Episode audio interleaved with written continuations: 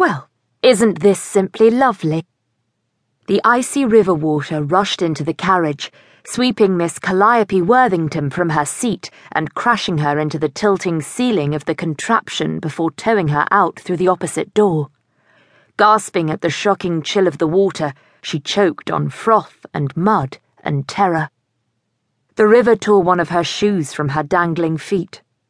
Callie closed her eyes as she clung desperately to the leather hand loop that had dangled annoyingly over her head for the entire journey from her home in London to this dark, flooded Cotswolds bridge.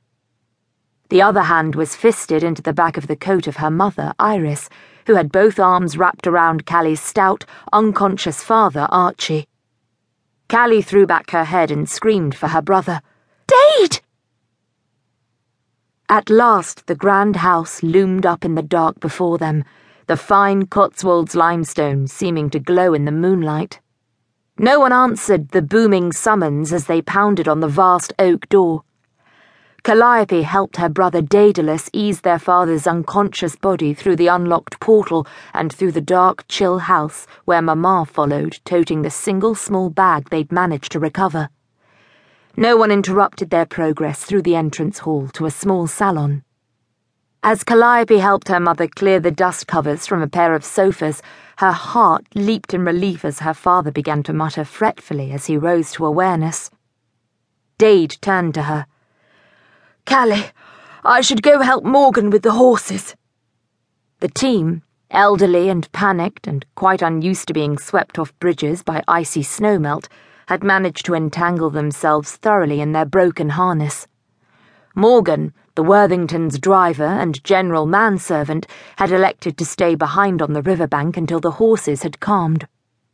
Callie helped Dade bundle up against the chill, though they had nothing dry but a few musty lap rugs found folded up within the window seat.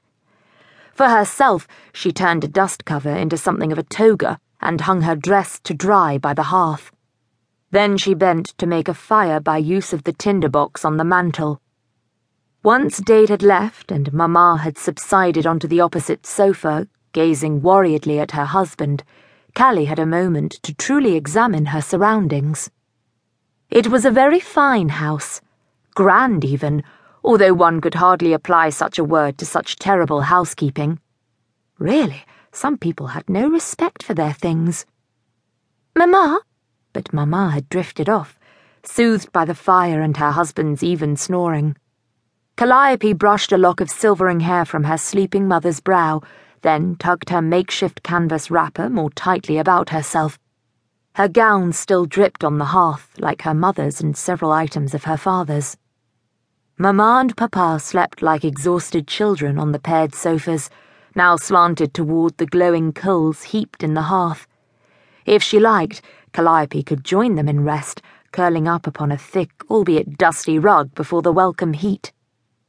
Or she could satisfy her curiosity as she searched the house for something better for them all. First, small candlestick in hand, she found the kitchens, situated where most kitchens were, below stairs in the rear of the fine house. She blinked in surprise at the wealth of hung meat and cheese stored in the vast larder. Baskets of root vegetables sat below the stocked shelves. All things that would keep, to be sure, but why so much in a house where no one had apparently resided for years?